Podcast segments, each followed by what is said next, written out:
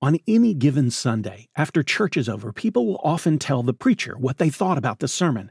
And I begin this podcast by telling you the comments I loved and those that drove me crazy. I then explain how, if you're over 50 years old, you probably don't really understand what a DJ is. And we look at a song and ponder what can the artist Pink tell us about our relationship with God, all on the way to answering the question Is God a DJ? Welcome to the Sky Pilot podcast that explores questions of faith, spirituality, and religion. I'm Dan Matthews, and I don't have all the answers, but I do enjoy the questions. Welcome to the podcast where every question is an invitation into a spiritual quest, and you're invited along for the journey. When I was in active parish ministry and therefore preaching all the time, I craved and treasured those simple little comments that people made about the sermon as they were leaving church. People would walk by and say, Nice sermon. It was a compliment, but it didn't give me much to go on and it didn't excite me very much. Someone would walk by and say, I wish you'd had more time to talk about this aspect of your topic. That meant they had really been listening and interested. Sometimes people would go by and say, I agreed with everything you said today. And to be honest, those were the most disappointing. I would much rather have heard, I don't think I agree with you on this one, but I'll be thinking about it this week and I'll let you know later.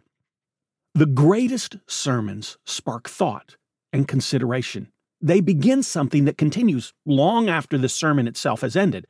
So I agree with everything you said, actually isn't a compliment to the preacher, but instead it winds up saying, I don't need to spend a moment thinking about this sermon after it was over. Now, I come across things regularly on the internet, as I've mentioned here many times, that speak of God. Some I totally agree with in every aspect, and generally they never make it into the podcast.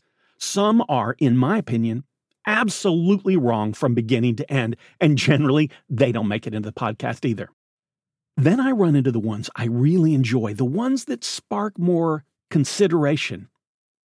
I read something and I say to myself, hmm, what do I think about that? And it's even better when I find part of it I don't like and part of it I do. Those are the best because they take the most work. They spark the most thought. They force me to think about what do I believe?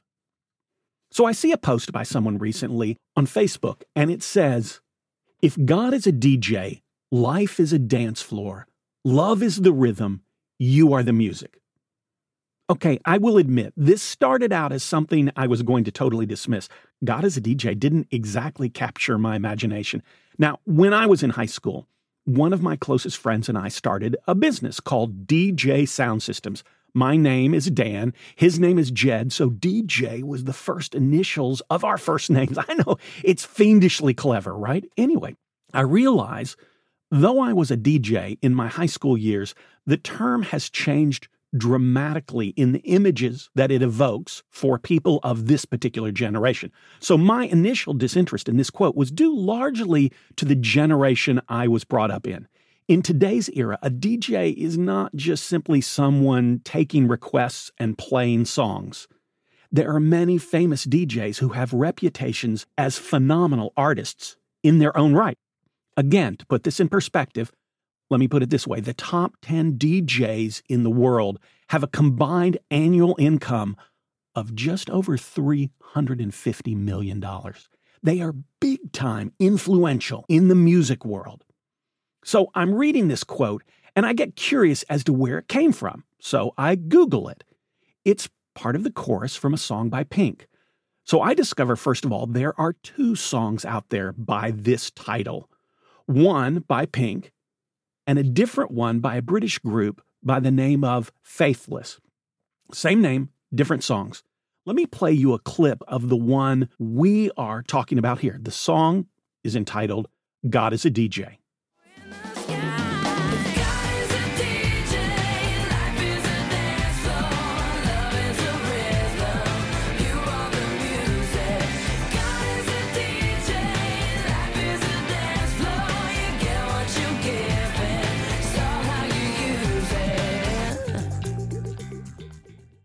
Okay, so occasionally when I use a musical clip, someone will say to me later on, you know, I was in traffic. The words were hard to hear. I didn't get to hear exactly what the words were in that clip. So I'm going to tell you exactly what the words were that you just heard.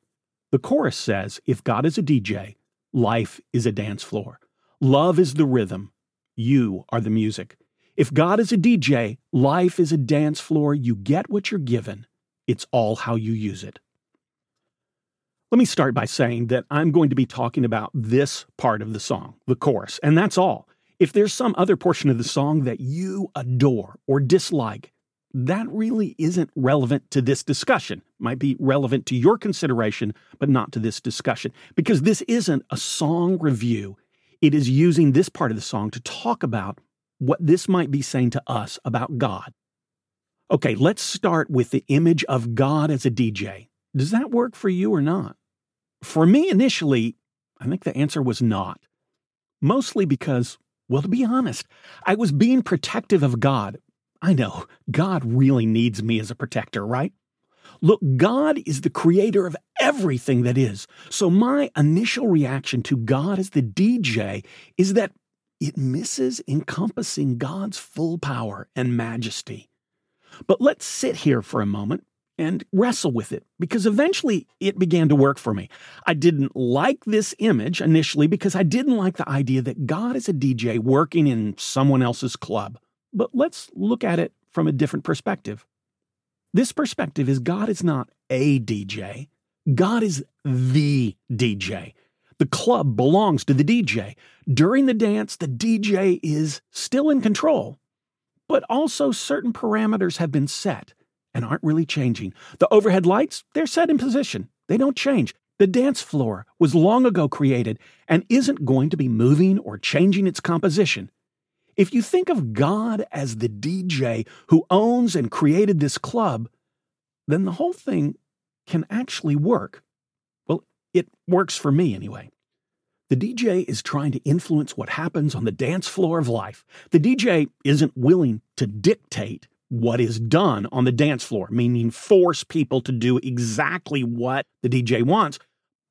The DJ certainly has a vision and preferences as to what is hoped will happen on the dance floor of life.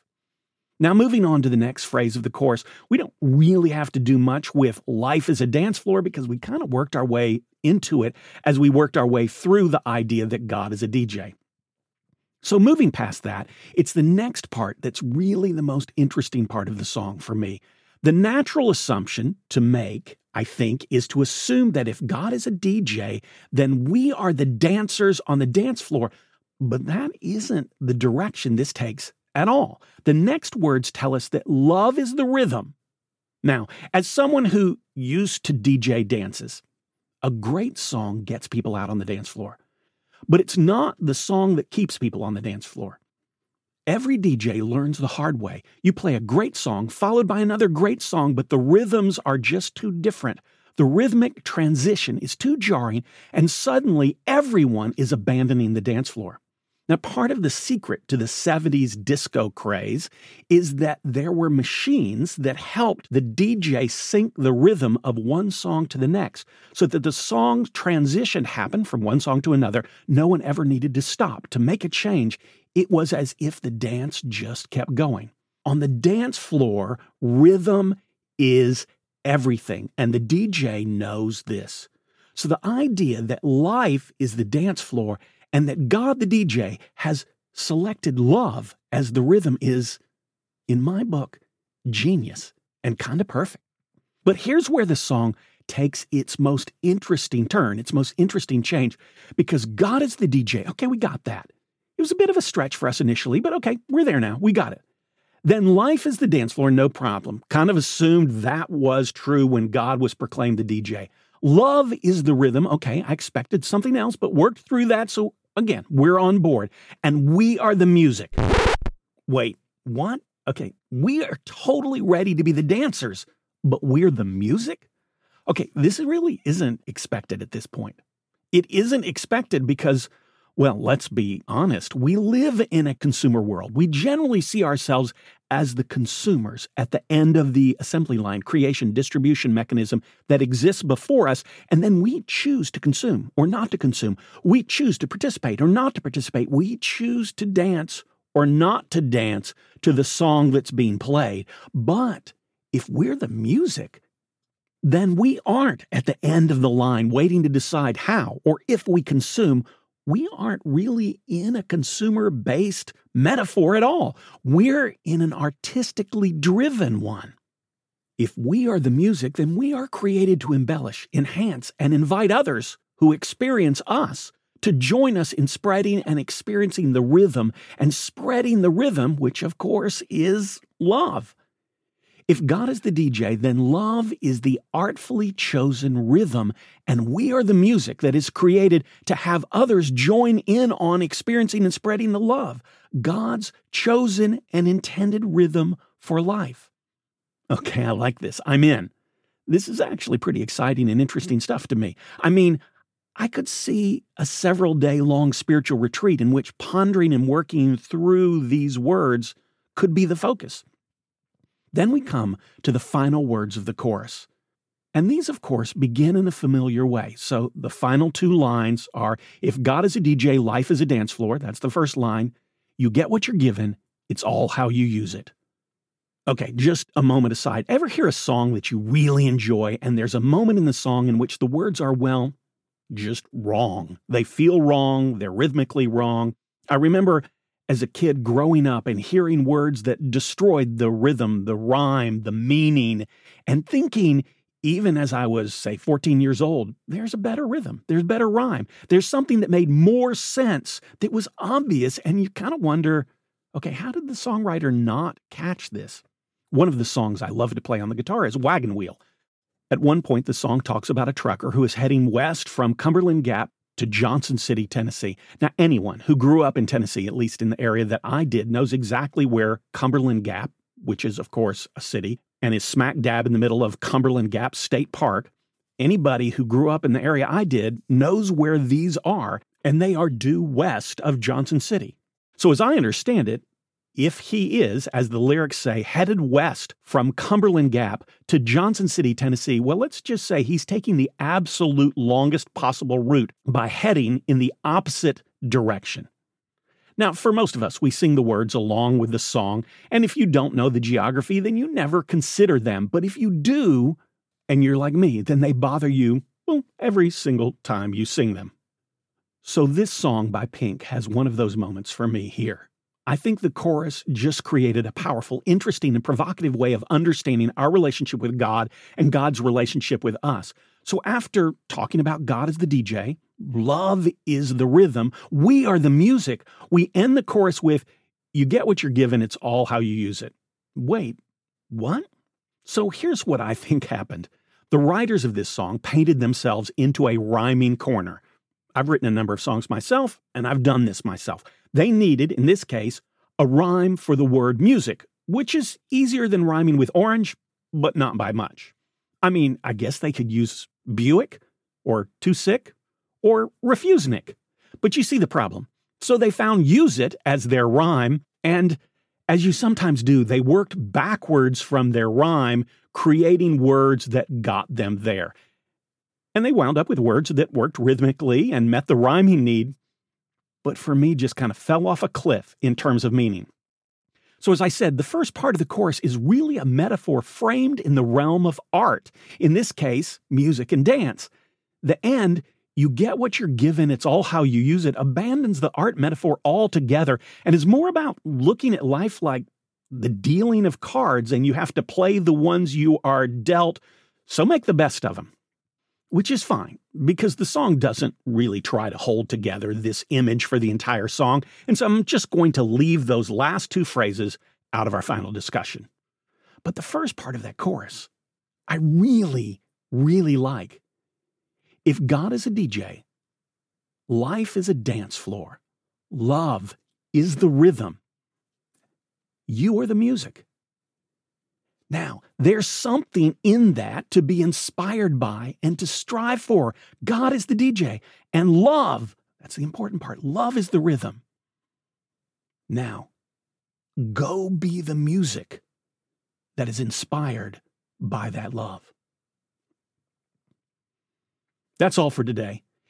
If you have a question for me or a response to this podcast, a comment that you can send me and tell me you agreed with absolutely every single word I said, then send me an email. I'd love to hear from you.